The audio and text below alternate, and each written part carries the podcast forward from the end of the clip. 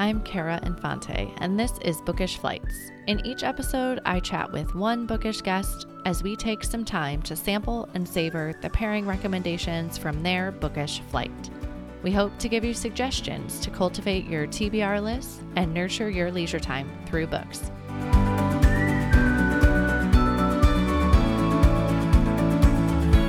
In today's episode, I am chatting with Laura Osborne. Laura, or Auntie Laura to me, is my aunt. For as long as I can remember, she has been an active reader. She has given me so many great reading recommendations over the years and has been very active in the book club in the past. So I knew I wanted to ask her to be on the show. So welcome to the show, Auntie Laura. Thank you, Kara, for having me. Uh, this is a really great experience for me, and I'm so happy to do this for you. So. Yay. I'm so glad to have you. well, why don't we start how we usually do on the show here with telling me a little bit about your reading life? Well, I started probably reading after college, you know, just in the summers, because I am an educator and I did have the summers off. So, during the summer months, I was able to pick up books, you know, to read and whatever else, um, you know, just light romantic stuff or something that kind of caught my fancy. Then, as I retired after I left education, uh, a what I would call a lot of teachers that I were familiar with, we decided to do a book club. And with the book club, um, we had probably about eight people, and once a month or once every six weeks, we would read a different book given to us, and we'd go out, you know, and research what books we really wanted to read. So mm-hmm. every six weeks we read something, which was different. You know, each person in the group had a different kind of genre or whatever else. So that really started me reading a lot of books. I mean, that went on probably almost until the pandemic. And then after the pandemic came, we kind of disbanded because we being, um, you know, social distanced and whatever else, we could not meet as a group anymore, which was, and, you know, Zoom gets tiresome after a while. You know, yeah. I think people were not really, you know, at the beginning it was great, but at the end, you know, it, it just got old. So we kind of disbanded, which was kind of a bad thing to do, but in a in a way, it kind of gave me my interest to continue reading on my own. You know, so I've tried to do that as I've gotten you know away from the book club. Yeah, what a great way to be introduced to the different genres. I feel like that's a big impetus of why I've started this show is just to be introduced to different genres and different books and what a great way with each of you contributing to what the reading your readings might be for your book club to do that. Yes, because we were a very we're a very varied group of individuals, you know, different um, educators in different disciplines, you know, and reading. Um, some of the gals, you know, wanted to read mysteries, some wanted to read historical.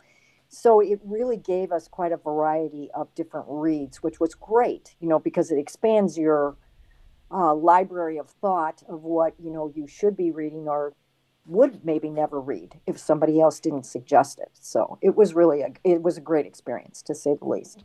Yeah, what a great way to expand our horizons, expand our reading choices. um, and I think that's great. That is one of my goals for 2023 for sure. yes. So, what genres do you prefer to read? Well, I think I'm a probably more historical uh, fiction, you know, where it actually deals with events that have maybe occurred, such as the Holocaust. Uh, there's also, um, I've read a lot about Western um, history, you know, because uh, we're now, you know, going between two homes. You know, we're out in Arizona as well as here in Illinois. So, it really has made um, it's opened up my thought about different parts of the country you know mm-hmm. and different events that have occurred within our country historically and whatever else however i do like to read sometimes what they call the romantic yeah which is really you know you see those books you know and you kind of go who reads those? Well, guess what? I have read several of those too. So I would say my I'm very varied about things that I'm interested in. You know, I try not to put myself into a corner. I, you know, I try to expand my brain enough to know that, you know, there are other genres that I can read and whatever else. I just Do, won't read any more college books. I'm done reading. True. college books. Yeah, the dry material, no more. Thank you. Yes, definitely. Do you find that you're maybe a bit of a mood reader where you kind of pick things up based off how you're feeling or because you're such a varied reader, like how do you choose what you're going to pick up next? Well, I guess it has to do with um, I do read a lot in the newspapers about the book section, you know, that does come up, you know, what mm-hmm. books are now people are reading or and uh, what the New York Times, you know, says as their bestsellers, you know, that kind of thing. So I think it's basically more along those lines that I do. I don't think I'm really a mood reader. I think I'm just I, I educate myself to look at what is really current at the time mm-hmm. or what authors are really coming up, and then I pick and choose from there.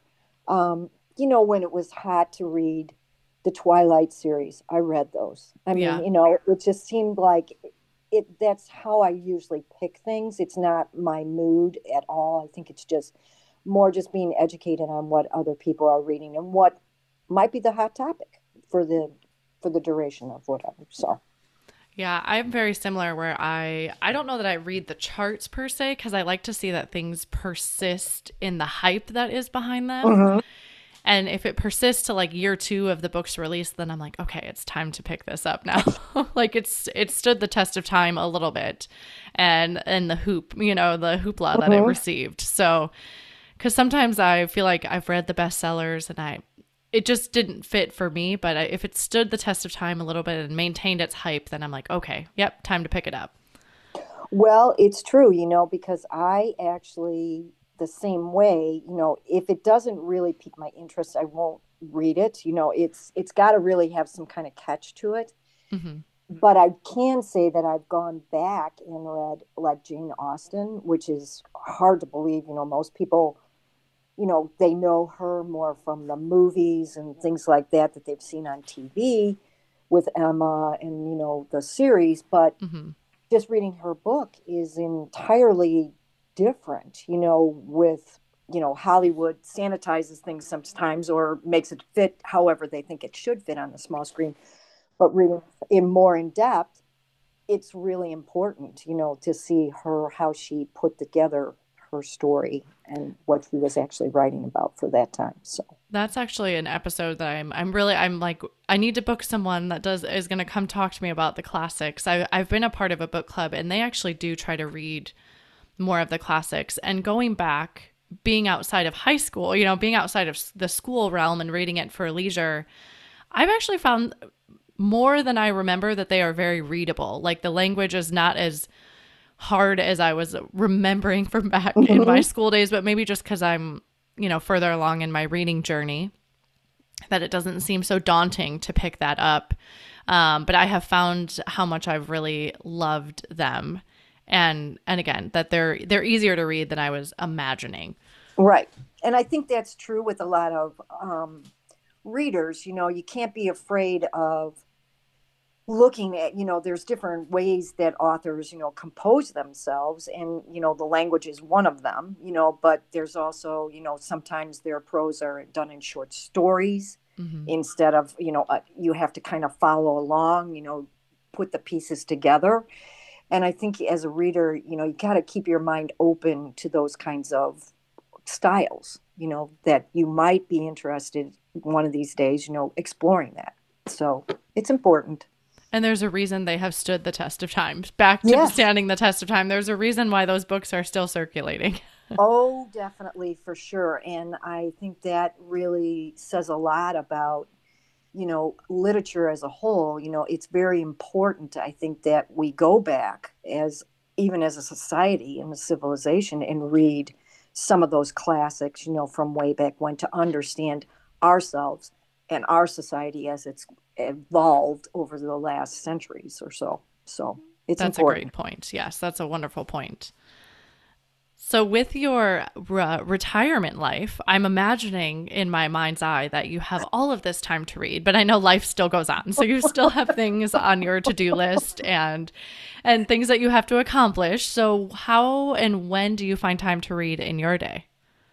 Usually, the best time for me is to read is at nighttime. Um, you know, when I have Oh, probably after supper time, you know, then if I, you know, decide to read right before I go to bed, um, it usually relaxes me in a mm-hmm. way that is different. Um, usually in the morning and, you know, that kind of time frame and during the day, I am busy, you know, even though I'm retired, you know, there are things that I'm doing, you know, as a whole daily tasks or, you know, playing golf or doing whatever, you know, my recreational things are. So at nighttime is usually the best time for me, usually after dinner, is when I can probably grab enough time to read maybe for an hour, an hour and a half, you know, before I go to bed. And then I'm usually, that's about all I can. Sometimes I've in the past, sometimes when I've have a full day where I have nothing on my calendar, in other words, that does happen to retired people a lot more than, than usual. Um, I usually can spend, you know, if I'm really into the book, then I can really spend, you know, start reading in the morning, you know, break for lunch and then read some t- time in the afternoon and then I'm, you know, good. So I can spend an all day if I really want to, too. So I have that luxury you know, as being a retired teacher. So that makes a big difference. That is great. I feel like I remember staying up really late at night because I'm like, oh, I want to finish this book. You know, once you get pulled into a book. But if I'm being honest, since having kids, I I don't have the energy. I'm usually falling asleep within two pages these days. So I'm like, I don't get those big chunks of time to read unless I wake up much earlier than my children, which is my MO to do. Yes. so yeah. Well, I think each reader has to find their own niche of time. I really do to carve out, you know, where you're going to do um, your reading and you have some quiet time, you know, because it's too hard for me. Actually, you know, it's really too hard for me to get distracted when there's too many things going on or my I'm not clear in my head, you know, mm-hmm. to spend the time. Then then I have some trouble with it, but you know, I think every reader has to find that little niche, you know, where their time is. And that's why it'd be such a good for you being at the end of the day, because then your tasks are accomplished. So you're like, I can yes. really just devote my time and my attention to this read, you know, the book that I'm reading, mm-hmm. because I'm not worried about the tasks at hand or getting the day started and all of that. yeah, it does. It for me, it makes a huge amount of difference, you know, because like you say, usually I'm a very early morning rise person, but I like to get moving with my tasks, you know, whether it be grocery shopping or doing shopping or getting that kind of out of the way or planning meals or doing whatever. I like to do that more in the morning. In the afternoon, not so much. You know, I know that I need that downtime, you know, after dinner. So I don't want to plan for anything in the next day. It's kind of like, nope, need to take some time to myself.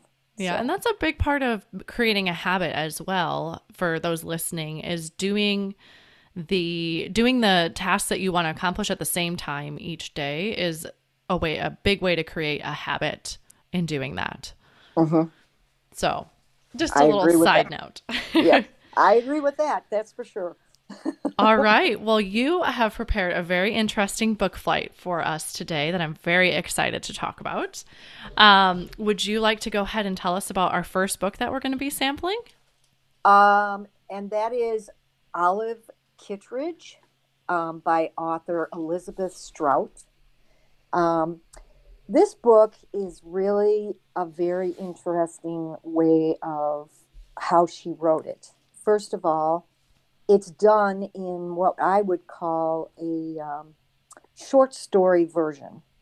Um, it revolves around a main character, Olive Kitteridge, who is a retired school teacher, who actually is very, what I would say, she kind of dis- deplores the changes that are going on in her town and in the world at large. She's not what I would call, she's a little bit abrupt at times in her responses to how she interacts with certain characters within um, the book.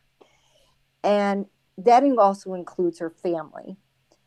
But the good thing about the author is that she's brought her around to a deeper understanding of herself and her life. You know, sometimes when she interacts with people, the other characters, it's painful. And it's also honest to a ruthless point as mm-hmm. to how she's viewing those individuals. But I think um, I read a little bit about the author, um, why she wrote it this way, you know, where Olive was so abrasive at times or, you know, dealing with, you know, why these characters were doing this and not understanding it, you know, what was her actual hope with, you know, mm-hmm. the readers. And I guess it was just to give us a larger understanding of people are different and we're all human and things happen to us um, that other people sometimes can't understand because they're quick to judge you know mm-hmm. what why this person is doing this instead of looking at the situation and trying to figure out exactly why the person is responding this way and we're also she was also quick to make excuses for people you know, as to why they were that way. Whether or not that assumption was true or not, she mm-hmm. still kind of did it within her interactions with with people. So and we're all I feel like we're all wired this way. All, so I feel like it's a very real life depiction. I remember is. thinking that as I read this book. Yeah, it's very true to life. And I think a lot of us don't realize that we are all wired that way, that we're similar, and we all fail and succeed at relationships in in any kind of manner. You know, I mean, mm-hmm. it, it does happen to all of us. You know, there's going to be success stories with people, and there's going to be failures with people. But I think that's really it was it was just kind of was a, a way for me to look at myself as to how I overreact or how I come to understand other people. You know, uh, sometimes I forget that people are human and they do have frailties, and we have to really look beyond maybe what the situation is as to what they're really feeling. So, and don't you love when books really make you do that introspection? Yes, and yeah. I think that probably was. Um, you know, probably was my favorite thing is just saying that, you know, no one is perfect in every facet of their lives. They're they're not going to be. And mm-hmm. I'm not either. And either is Olive Kitteridge when she talks when she comes upon these situations. Um, and a lot of us probably looking at her as a character can probably say, "Oh my, I did that once to somebody along the along my relationships with people." You know, as I've gone along, I maybe have reacted the same way, you know, in how to how it makes you look inside yourself and what you what you're actually doing with people. So and I specifically remember my dad like always telling me, you never know what is going on in someone else's life. Like mm. you you never know. And so to just treat people accordingly, maybe with kid gloves a little bit because you just never know. No, you don't. And there's no way of us knowing. And making assumptions the incorrect way can sometimes make the situation worse. And like you say, you need to step back and just think of, well, yes, I really don't know what this person's going through, but um, maybe there's some way I can help. Mm-hmm. And I think with um, the pandemic, we've gotten away a lot from that, you know, because we've all been now kind of isolated yeah. away from other people other than our families or very close friends that we see. Um, as a community, I think we've gotten away um, from what how it how you should treat people outside in the outside world, and it's it's kind of a this book kind of brings it back to you know you need to be very aware of what your community is, you know how you can maybe view your community and how you can bring people back in to being a community. So And that's why we're all here on this earth, really. yes, technically, So- yes. And, you know, it's very true. You know, it's probably, it, you know, and that's the only way to say it. You know, you need to help, you know, or see people in the light in which you hopefully can help them either through bad times, good times, whatever. It just depends on what you want to do as a person. So, Yeah, and we would want to be treated that way ourselves going oh, through Oh, yes, something. So just giving ourselves the grace to treat others that way too. Yep. Yes, definitely. Well, fantastic. Do you have anything else you want to add about that one? No, not about that one. That one I think I'm pretty good with. Okay, so that was Olive Kitteridge by Elizabeth Strout. And then what is your second book today? So my second book is a lot lighter read. Um, it's called Once We Were Brothers. It's kind of uh, it's by Ronald H. Balson. Um, it's set in Chicago, which is really kind of interesting. The book is actually from Chicago. Um, the the author is from Chicago, and it's set in Chicago, and it's 60 years after the Holocaust. And it talk the story is about two brothers from Poland who have survived the Holocaust and what has happened to them. So Elliot Rosenzweig, I think is how we would say this, Mhm. um, is a respected civic leader and wealthy philanthropist, and is accused by Ben Solomon of being a former Nazi SS officer named Otto Piatek, and he's known as the butcher of Zamosc. So, the reason why Solomon has accused him of being this Nazi SS person is because the true Piatek was abandoned as a child and was raised by Ben Solomon's family, Mhm. only to betray him and his family during the Nazi occupation. But the book really kind of talks about did Ben Solomon really accuse the right man of this crime? So Ben Solomon, his charges are dropped, but he hires a lawyer, Catherine Lockhart, who wants to help him prove that Rosenzweig is actually Otto Petrick. So it really is kind of a mystery on top of discussions about the Holocaust, why the Jews did not leave Poland, why, how he got away, that kind of thing. You know, so it really was an easy read for me. It was a fascinating read. I mean, mm-hmm. I it was hard to put down. I was going to say, it was a page turner. I have recommended this book to so many people. I would Yes. say it's in my top 10 reads of my life. And my Mhm. husband loves it too, which he's not a huge reader, but he loves this book. So it is a fantastic read. It is, and I it kept me guessing. I assume it did with you, Kara, till the Oh, yeah. end hmm as to who, whether or not he was this person. You know, this dual personality, and was this Nazi, actual Nazi sympathizer.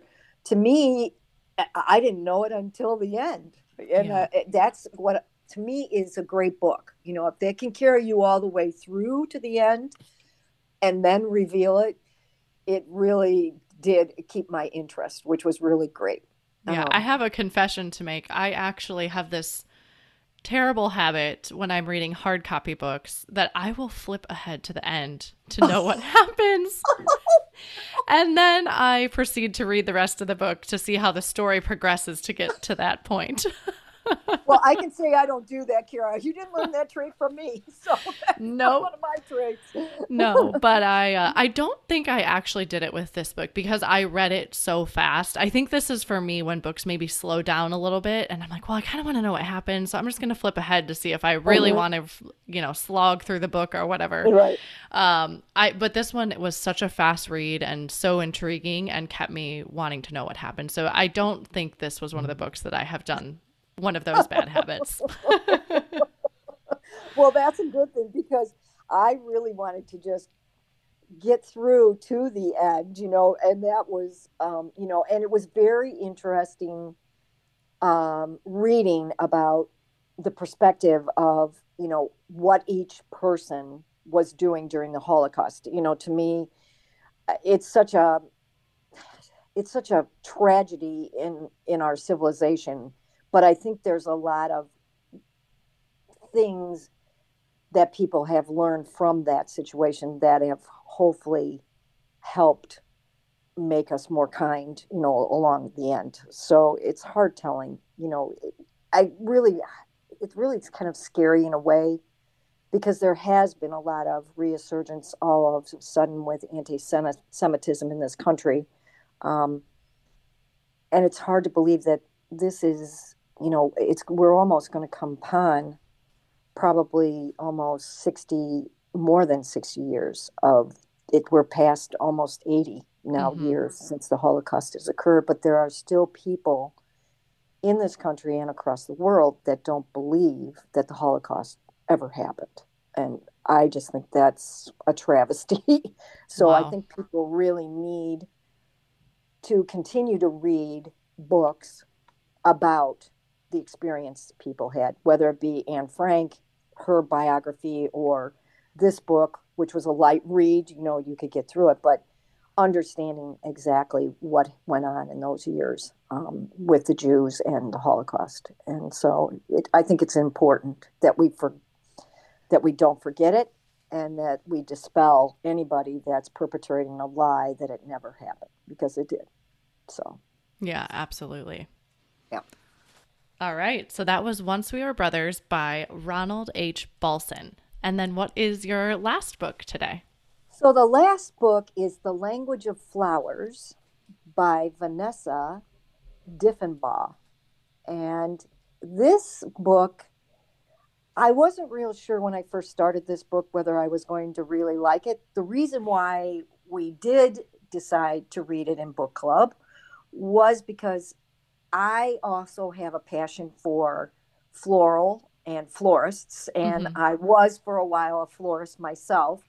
Um, so I have a fascination with flowers and what their meanings are, and you know why you give certain colors to people of you know floral. So this book does hit two notes. It hits one that how flowers can play a part in you know a significant meaning behind their names and they they do discuss you know in parentheses what each flower you know means or whatever else as she's written this book. So the other story is is that it is about uh, victoria jones who is an emancipated 18 year old from foster care and her journey to find happiness. The author has firsthand knowledge of this subject when she wrote this book because she was in foster care herself. Wow. And okay. she spent 14 years in the system after being abandoned by her parents.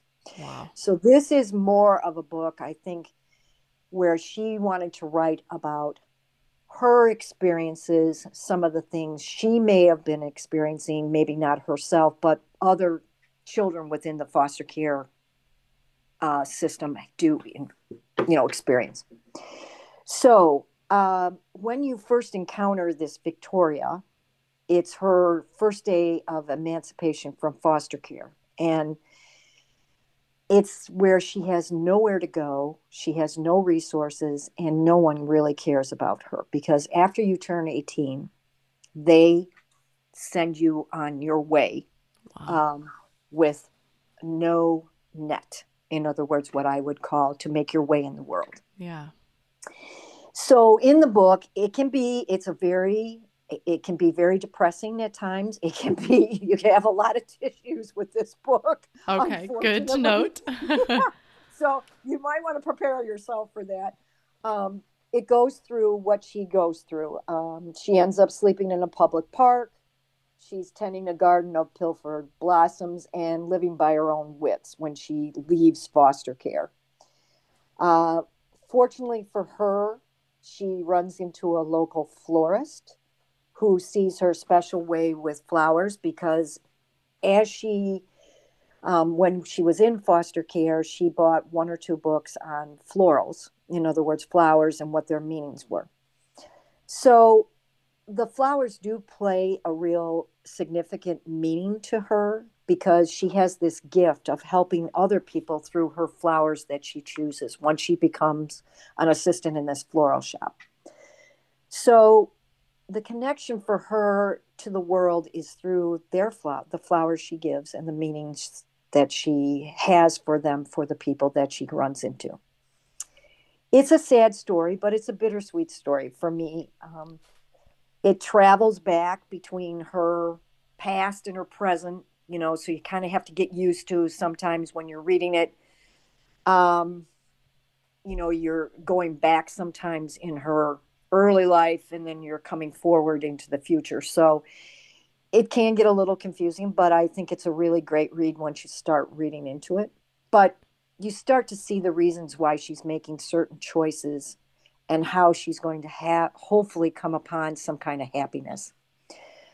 Um, by the end of the book, I was hoping she would find happiness because it was there was a lot of things going on in it, but I think it's really important that we understand, you know, sometimes what other children go through mm-hmm. that may not have parents and how why they can get lost in the world and what really and being an educator i think i've seen a lot of kids um, within my own realm of teaching that are lost you know by sure. either yeah either they don't have a good uh, family structure and they get lost and so this book you know, was like I said, it is a little bit depressing. It probably wouldn't be a read that I would want to read if I was in a mood, you know, to yeah. read something depressing. Um, but I think it's a really important part of just what other people are experiencing within your community. Um, she does at the end of the book. Uh, she's involved in an organization that helps foster children. Um, okay.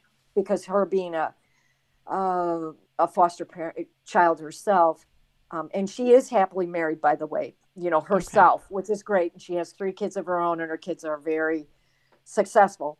Um, so I, it does talk about some organization that she has sponsored or started up about helping kids and i can't quite remember what it was. I'll have to yeah, we could look it up and put it in the show notes. So yeah, if you look up her as a as a person as an author, you could probably find what organization she has started to help foster children. You know, come through on their own, that kind of thing. So so is she? Is it? It's not a memoir, right? Like this is a fictional account of someone else. It's not a memoir. I think it's more of a.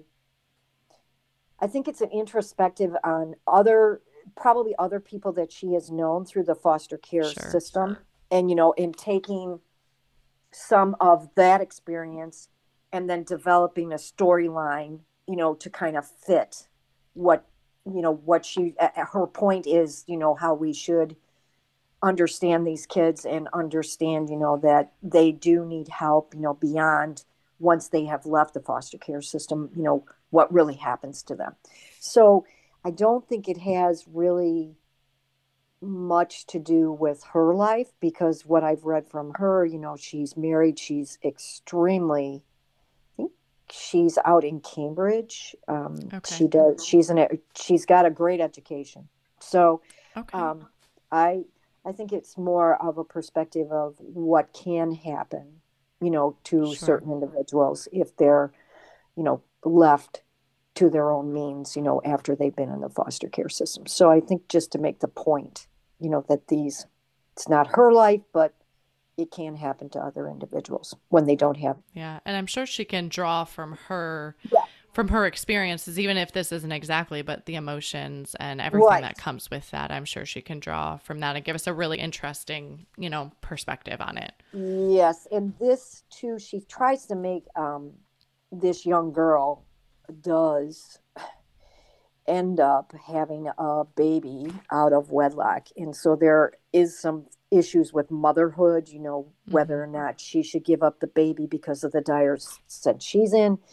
so like i said this it's a pretty deep book you know it touches on a lot of subject areas that are pretty deep you know within the book and like i said i wouldn't read it if you're depressed or okay. make sure you're in the right headspace for you this gotta one. be in the right headspace for this one. Yes i agree with that entirely you know and it wasn't it took me it took me quite a while to get through it because it was so emotionally draining at times you know i couldn't read it you know full force. You know i had to put it away for a while and then get back to it you know so that i could get myself in my own state of mind back you know because it is that way so it's a good read you know but you know you hope you know i think it just opens your eyes to another avenue of what really goes on in our society, you know, with the foster care system. So well, I really like that. And I, I also like that I would learn along the way because I don't know much about flowers myself. It intrigues me that they have all these meanings and different uses. Yes. Um, so I would like that I would l- be learning about that as well as reading this story. It's got a, yeah, it's got a double meaning to it, which was more of my um, you know the reason why i really wanted to read it was because of that you know because i am interested so you know part of my uh, retired life was you know doing florals and you know for people and you know that kind of thing so it really did pique my interest you know as a whole to read you know what they actually all meant that kind of thing that's great all right so that was the language of flowers by vanessa Diffenbaum or Diffenbaugh, excuse me. Yeah, that's okay. okay, so what I'd like to do is I'd actually like to give you a little dessert pairing for a book. So to give you back a little something for coming on the show and giving me your time. Um, and I've been kind of thinking as you've been talking, I think that all of these books that you've talked about give us a real life perspective into looking at it might be walks of life that you know very well or different walks of life that you don't know mm-hmm. very well. But I think that's how they all kind of tie together. You can tell me if I'm kind of missing the point there. You're right on point. No, perfect. Um, so one of the books that came to mind as you were talking, because we were talking about getting back to that sense of community mm-hmm. that I thought of. I just finished it, and it is it was so good. It's called "The Day the World Came to Town" by Jim DeFede. Oh. Have you read it? No. Okay, good. So what this is, this book is actually set on 9/11 and this book is set in Gander, Newfoundland. And I'm probably mispronouncing that. Newfoundland, because they went through the audiobook like this is how you actually pronounce it. Um, but what happened on 9 11 is, we, as we all know, the US airspace was eventually shut down after the attacks on the World Trade Center. And there was all these flights that were already in progress when US airspace shut down. Okay. And most of the flights that this book focuses on are flights that were coming from Europe because you reach a certain point at the Atlantic Ocean where if you are going to the United States or Canada, like you have to keep going after you cross this certain threshold. And you can't divert back to Europe. So a lot of these flights, I, I can't remember the exact number, but it was a large number of flights. I think like 400 flights had to continue on to oh the United States, Canada, the North American continent. Okay. They had to continue on, but they couldn't get into the US, which was where you know, majority of the flights were going. Sure. So they were trying it, it starts out in the beginning with from the air traffic controllers perspective of like how they were able to divert all these flights and find places for all these flights to go and just the logistics of all that goes into play of all these flights being in the air and circling them making sure they all landed safely the second part of the book, then they go into Gander, Newfoundland, which is a small island off of Nova Scotia, and all of the flights that landed in this small town. Now, it used to be a U.S. military base. It is not oh, anymore. So now okay. it really was just an island. And obviously, being an island, you don't have endless resources and shopping available to you. no kidding. So hundreds, thousands, probably thousands of people land in Gander, Newfoundland, and this community that had to take them in and figure out what to do with these people for, you know, I'm thinking it was two to five days, what they were going to do with these people. And they were school buses were picking people up from the airport. People were getting stuck on the planes on the runway for hours because right they're trying to do all the security measures to screen the airplanes make sure there was no other terrorist activity on these airplanes. And so then the people of the community take in these people. They're sleeping in churches. They're sleeping in schools. They're the people of the community are literally bringing sheets and towels from their homes and oh giving oh them goodness. to these people. They're taking these people into their homes to have showers because they just didn't have the facilities oh. nor the preparation, the you know, the oh, preparation yes. of time to prepare for thousands of people to land in your community. And it well, it will just restore your faith in humanity. and that sense of community where they all came together to do what they needed to do and just to make these this terrible situation something great for these people. And it, it highlights um, a few different people as they're in gander newfoundland. So you'll kind of follow okay. people's stories. Um, but it was such a good read. I'm almost like tearing tearing up talking about it because it just it was so it was so good. It sounds like it. Oh my gosh because that's you know because I don't know where you were on 9 11, but I can actually remember mm-hmm. where I was. And most people, our generation and your generation, can remember that because uh, it's it's was such a traumatic, you know, situation mm. everybody was in. I mean, it wasn't just one part of the country; it was across the country, like you say, with the air flights. You know, people trying to get where they were supposed to go and people didn't know you know certain things you know what was really going to happen next. But what a great story about an island in particular trying to house these people. I can't imagine th- how that would even work. Like you say all those planes you know getting diverted and landing it had to be an astronomical amount of food, shelter, what they were going to do with all these people. And like you say, it was a security risk because nobody really knew who was doing what mm-hmm. um, initially in those first several days, you know, whether or not they were terrorists or not on the airplanes. So, wow. Oh, well, that'll be a good read for me then. That's that's one that I will definitely read because I really am interested in how people step up to the plate, what I yeah. call. You know, when times get tough, sometimes people will just do what they have to do to help. And that's really important. I think, you know, as a community, as a as a country and whatever else, we have to do those things. You know, that's yeah. just part of what we should be doing, you know, to help one another. So great. Yeah, and it's not a sad story. When I say I'm like, I tear up th- as I'm talking about it, it's not that it's sad. It's just that the ama- the amazing amount of effort that these people put into making these people feel safe, right, protected, cared for. Like in the situation where you're just probably you were so scared, frightened, utterly stranded, you know, and you can't get back to your home, and maybe you've been no. traveling for days and you can't get home, and you're around, you're not around your loved ones, you can't get a hold of anybody. Um, and they really stepped up to the plate. And I, I love stories like that. And I've said this before on the show where it makes me think like, would I do the same if I was faced with that situation? And I really like stories that make me think like that. Because I, I, think I learned from that to open up to be like, yeah, I can do that. And I, I want to do that. So if I am faced with a situation, maybe in a similar vein down the road, then I know that that's how I want to respond. Well, I think it's really important that people see that. You know, I mean, people talk about it a lot, but I think for yourself, like you say, Kara, you know, you want to you want to say to yourself, okay, if that did happen to me, or I could help, I'm going to. You know, this can be done. You know, I mean, I can. You know, I can step up and do this um, because I think that's what really makes ordinary people extraordinary to me. You know, if you're an ordinary person and you've never had to deal with this situation, but when the chips get down, you step up and you take care of, you know, what you need to take care of. I think that's really an important trait to have within your personality, you know, to help someone else.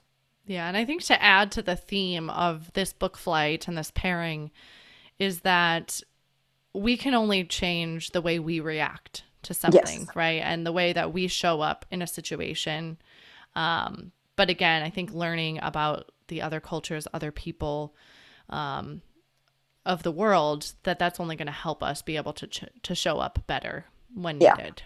I think so too. I think that's really, you know, very true. I think you know, eh, bad situations, you know, can bring the best out of ordinary people. And I think that's really important, you know, to know about us as a country, know to us about people as individuals, you know, we would step in, you know, to help.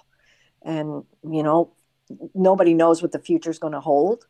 And um, hopefully we will be able to, you know, step up and be counted when it's important. So that to me is a big thing with community. So I agree. But this has been absolutely delightful. Thank you so much for having me. I can't even tell you how much it is fun for me to discuss books with you. I know this is so good. So, well, if you have maybe two more minutes, I actually have sure. a couple other bonus pairings, I'm calling them, but it's a speed oh, round good. of questions Great. that I would love to do. Okay. Um, but let's really quick, let's recap our books. And don't worry, listeners, they'll all be in the show notes on the website. So you can find that. You don't need to write these down. But the first book was Olive Kitteridge by Elizabeth Strout. The second book was Once We Were Brothers by Ronald H. Balson. And the last book of the pairing was The Language of Flowers by Vanessa Diffenbaugh. And then let's go ahead. We'll do our speed round of questions here. So, what is your favorite place to read? Uh, I have a.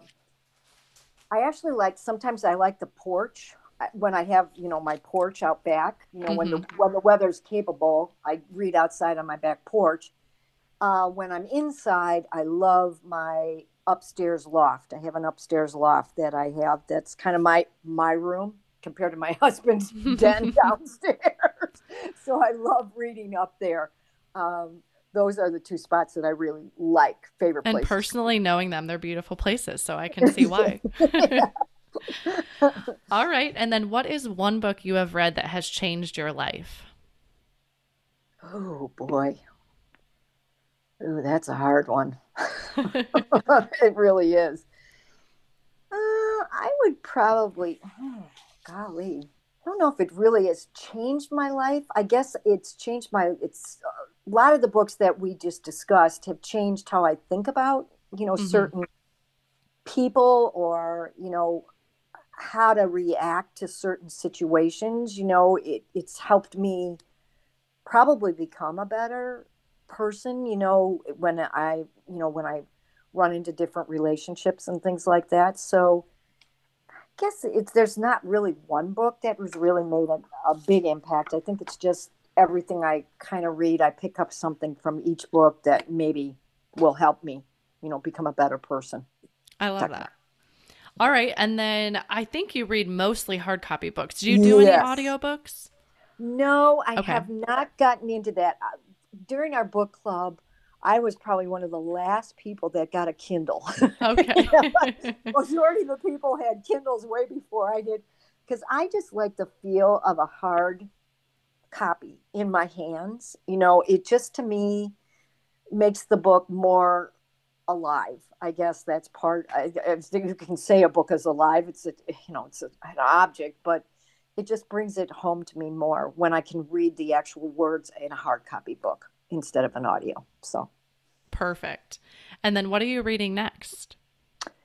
Well, I'm going to probably read the book that you just suggested because I haven't Yay. read it yet. So that one I'm probably going to read. The last one I think I just read was something along um, the waves um, in World War II. It was a book. Oh. It was a small. It was a small little paperback I picked up, um, and it was just about four women, you know, and they actually were flight nurses, where they would go into enemy territory in Germany and pick up wounded soldiers and then fly them back on wow. B 29s.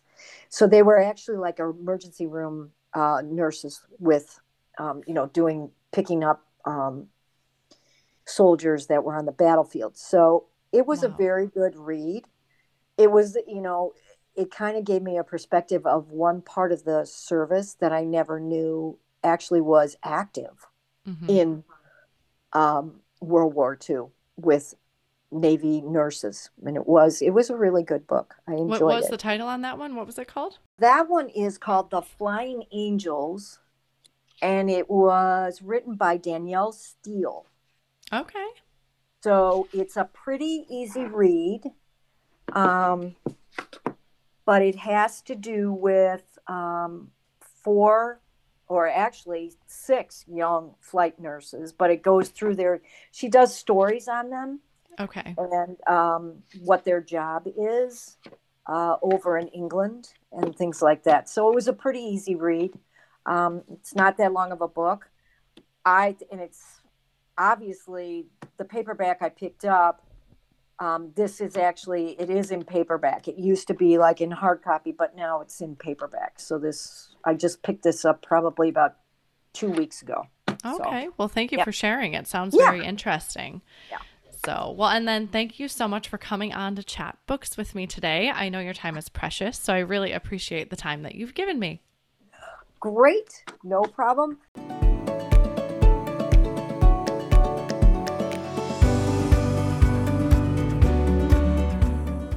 Thank you so much for listening to Laura Osborne and I today in our discussion on her book flight, Improving Empathy Through Fiction. We'd love to hear what other books you might pair with your Improving Empathy book flight at bookishflights.com. That is also where you can find more information on today's flight and any other books that we talked about today.